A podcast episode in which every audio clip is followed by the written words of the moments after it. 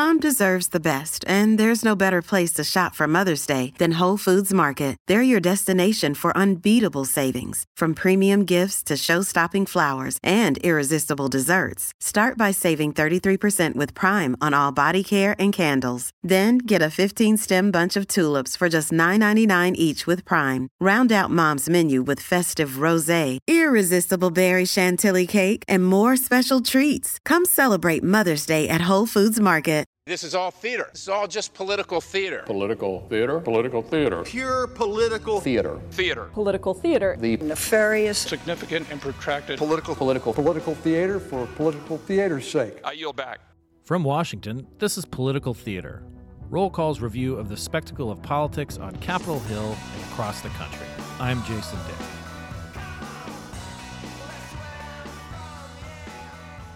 Madam Speaker, in my district, protecting people with pre existing conditions is not a Democratic or Republican issue. It is what people of all political backgrounds are demanding of us as their representatives. That is our mission, that is our mandate, and to ignore, ignore the interests of our constituents at this point is dereliction of duty, plain and simple. That was Representative Elissa Slotkin. She's a Democrat from Michigan.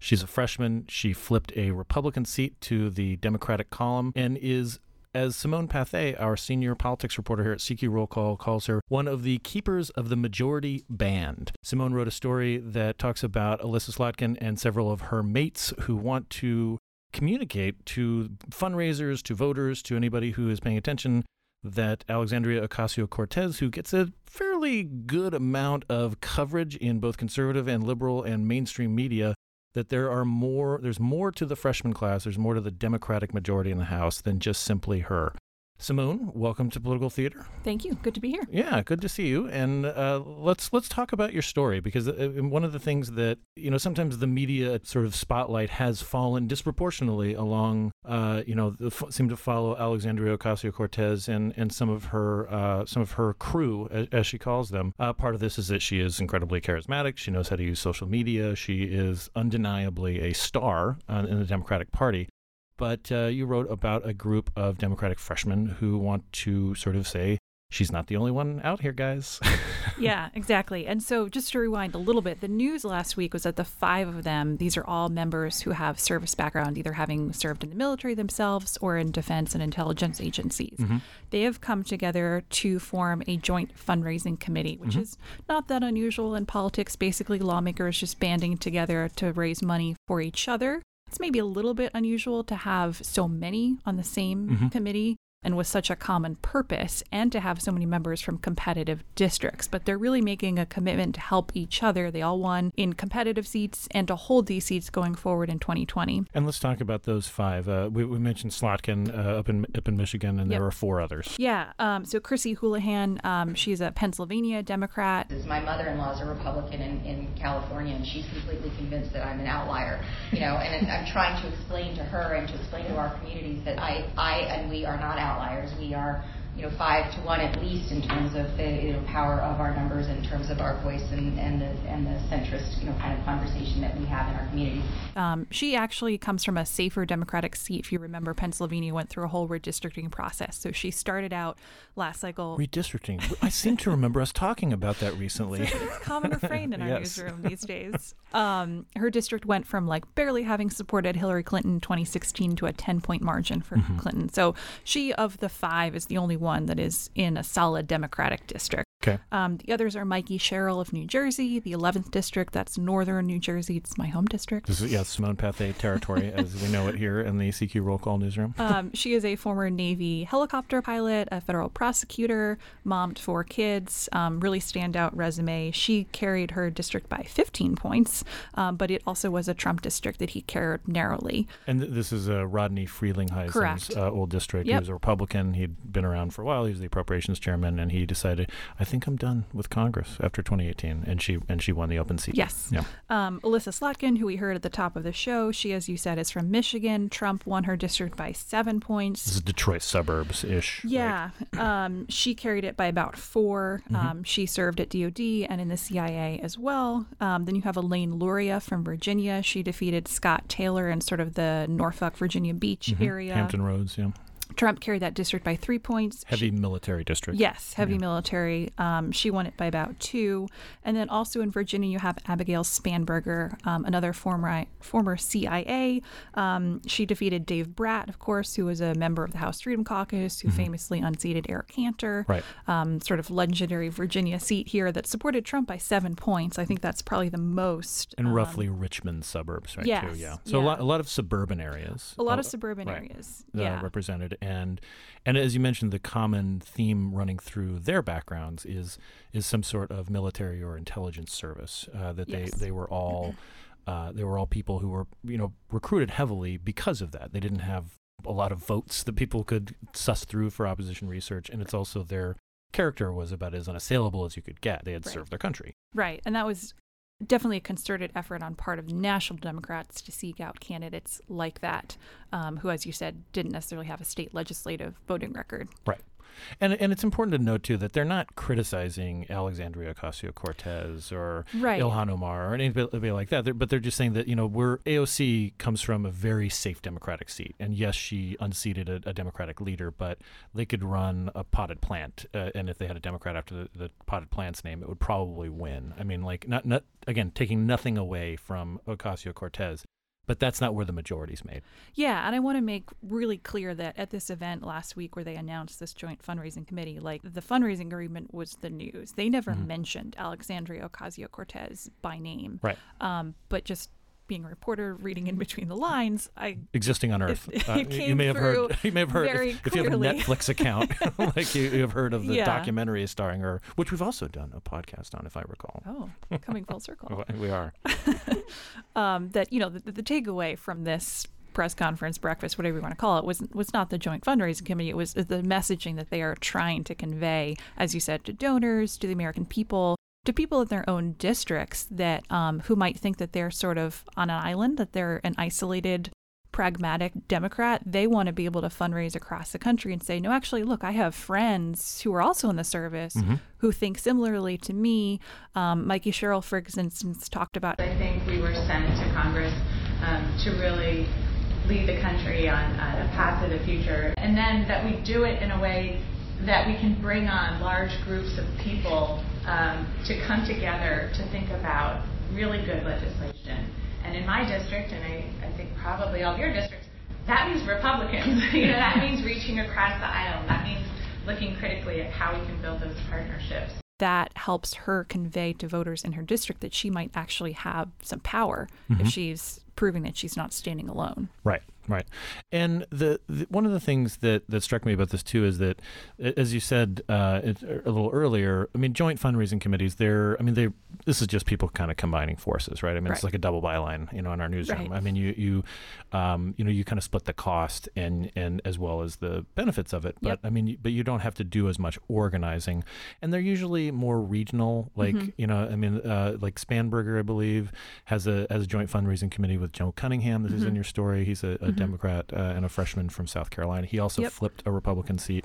That kind of makes sense regionally. You know, it's mm-hmm. the same Tidewater kind of area, um, and and uh, you know the Atlantic coast of the of the Carolinas. But um, but no, it, it this is this is a little different because this is like we're you know we're all we're all freshmen. Mm-hmm. We all have these service backgrounds, and we want to show you know that there's there's more that the Democratic Caucus is diverse. It's right. it's it is it's a it's a lot of different people coming together from a lot of different areas. Right, and and to all these members' points, these are the people who won, right? And so you can argue that yes, AOC won in an impressive fashion by defeating a powerful member of leadership, but when it comes to control of the House. Right. There are 31 Democrats in Trump seats. These five women are a big core part right. of that. Right. Um, and if Democrats are going to hold the majority, um, it's going to be increasingly important for the party to hear from members like this, especially as 2020 presidential candidates increasingly cloud the media narrative. Right, right, and and the of so of the five, four of them uh, are in districts that Donald Trump won in the right. 2016 election. Uh, Houlahan, as you said, in the Philadelphia suburb, she's yeah. a little safer. But is mm-hmm. anybody safe in politics now? I don't mm, know. Maybe not. Uh, not electorally. Um, but you know these four who are in the Trump districts are definitely targets of the Top National targets, Republican Congressional Committee because I mean that that's always who you look to first. You know, there's a there's a rubric. You know, people from the opposition party, you know, like who are in a district that your candidate, you know, won, you go after them. Then you look for people who got under 55% of the vote. I mean, Mhm. there's there's sort of a standing list of of things that go into being a vulnerable member, and and a lot of them are are are there. I mean, some of it, it's interesting. So you you mentioned Mikey Sherrill, and, and again, this is your you know neck of the woods. And actually, are there any woods left in, in New Jersey in that part? Yes. Okay, there are. Okay, there it's, are. it's it's not just uh, it's Jeff Malls. No, just kidding, just kidding, Jersey people. I love New Jersey. I love the Turnpike. Jockey Hollow love- National Park. I love Bruce Springsteen.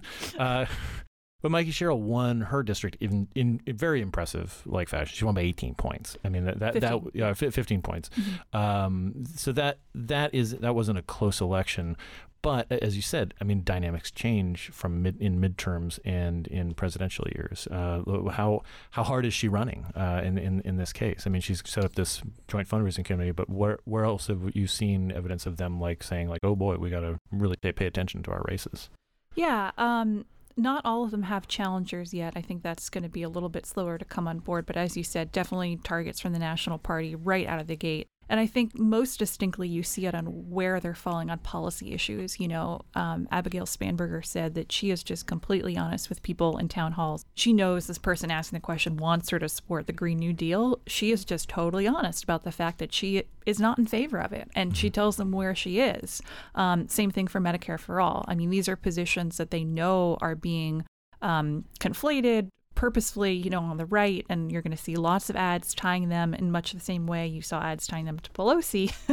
um, that you know they can they can deny that they support these things all they want, Right. Um, but at the end of the day, it's you know They have a con- after their name. They do, yeah, yeah. And Spanberger had that that amazing debate, um, if you remember last fall, where kind of this moment went viral when she stood up and she said, And so I question again whether Congressman Brat knows which Democrat, in fact, he's running against. Because I am not the Democrat who supported single payer in the primary. I am not Nancy Pelosi. I am not Nancy Pelosi. My name is Abigail Spanberger. Right. Um, and it was, you know, a fight that Democrats had to wage throughout the campaign, and they're going to again with figureheads like AOC. hmm I've noticed that if Alexandria Ocasio Cortez is not a household name, at least for people who watch, you know, any kind of political news, then she will be fairly soon because Yes, it's it's, it's, it's very very much a lightning rod. Yeah. particularly for people who watch Fox News. I Mhm. mean, they they they may run more stories on her than MSNBC does.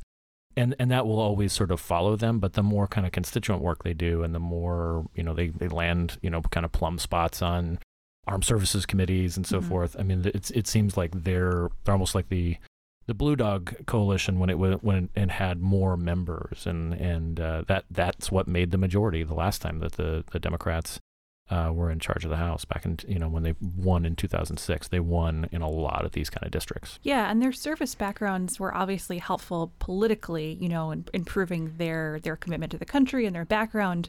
Um, but they all would argue that it's really been helpful in terms of just getting things done. I mean, they kind of openly complained about other members of Congress who have been here for a while who show up 10 minutes late to a meeting and roll in and are easily frustrated by bureaucracy. Mikey Sherrill made the point that, you know, they have all served in government. So when these roadblocks pop up, they're not deflated by it. They just keep on marching. They Right. show up on time, they run their own meetings. And the nice thing about this group of freshmen, the sort of microcosm of the class in general, is that they really are good friends. You know, they were supported by a lot of the same organizations during 2018, whether it's Emily's List or New Politics. So they're used to being with each other on the trail and at fundraisers. They support each other. Um, it's sort of a network, both of you know female leaders, but also legislators. Um, Abigail Spanberger talked about actually the, the clip that we heard at the beginning of the show was a floor speech that Slotkin had given. Uh, Spanberger was so moved by that that she went home and watched it again before bed, just to be like so supportive of her colleague. Um, so it, it's it's nice to see that they not only have a, a strong working relationship, but um, that they are you know finding their place with each other in Congress. And in general, they they all. I mean, as you said, Houlahan has a little bit more Democratic uh, district, but they're all not only targets. But uh, our our colleague Nathan Gonzalez at Inside Elections, uh, he has rated all their races, at least at this point, as competitive. Correct. Yeah. So- Only Houlahan is in a solid Democratic district, um, and so you know, when they were explaining the purpose of this agreement, Elaine Luria from Virginia made very clear, like, the money is for us. It's to help us keep right. our seats. And so ultimately, I think they would like to be able to add some candidates onto the joint fundraising agreement so that they can grow their numbers. And they're certainly already mentoring potential candidates, especially moms or folks who have service backgrounds.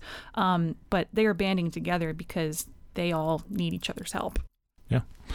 Well, Simone, thank you so much for walking us through this. I think it's a it, it is kind of interesting to see, you know, when when we throw around terms like joint fundraising committee and so forth, it's good to just kind of break it down and and and talk about exactly what that means because you know there there's no shortage of uh, of of ways people can raise money uh, and and sort of band together. But I mean, I think this is just a great snapshot of how this particular group works together, and I encourage people to read it on rollcall.com.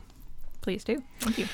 Thank you for listening. Uh, you can subscribe to this and other CQ Roll Call podcasts on iTunes, NPR One, Spotify, or wherever you listen to your podcasts. You can even ask your smart home. Uh, you can say, "Hey Alexa" or Google Home, whatever you say to Google Home or those things, uh, to just bring up the Political Theater podcast. Uh, and and you know, it's just a great 15 minutes of your time. I promise, or your money back. Maybe there's no money involved. Anyway, also take a moment to rate us on iTunes. For more on this and other stories, including Simone's, please visit rollcall.com. You can find us on Twitter at rollcall. Thanks for listening.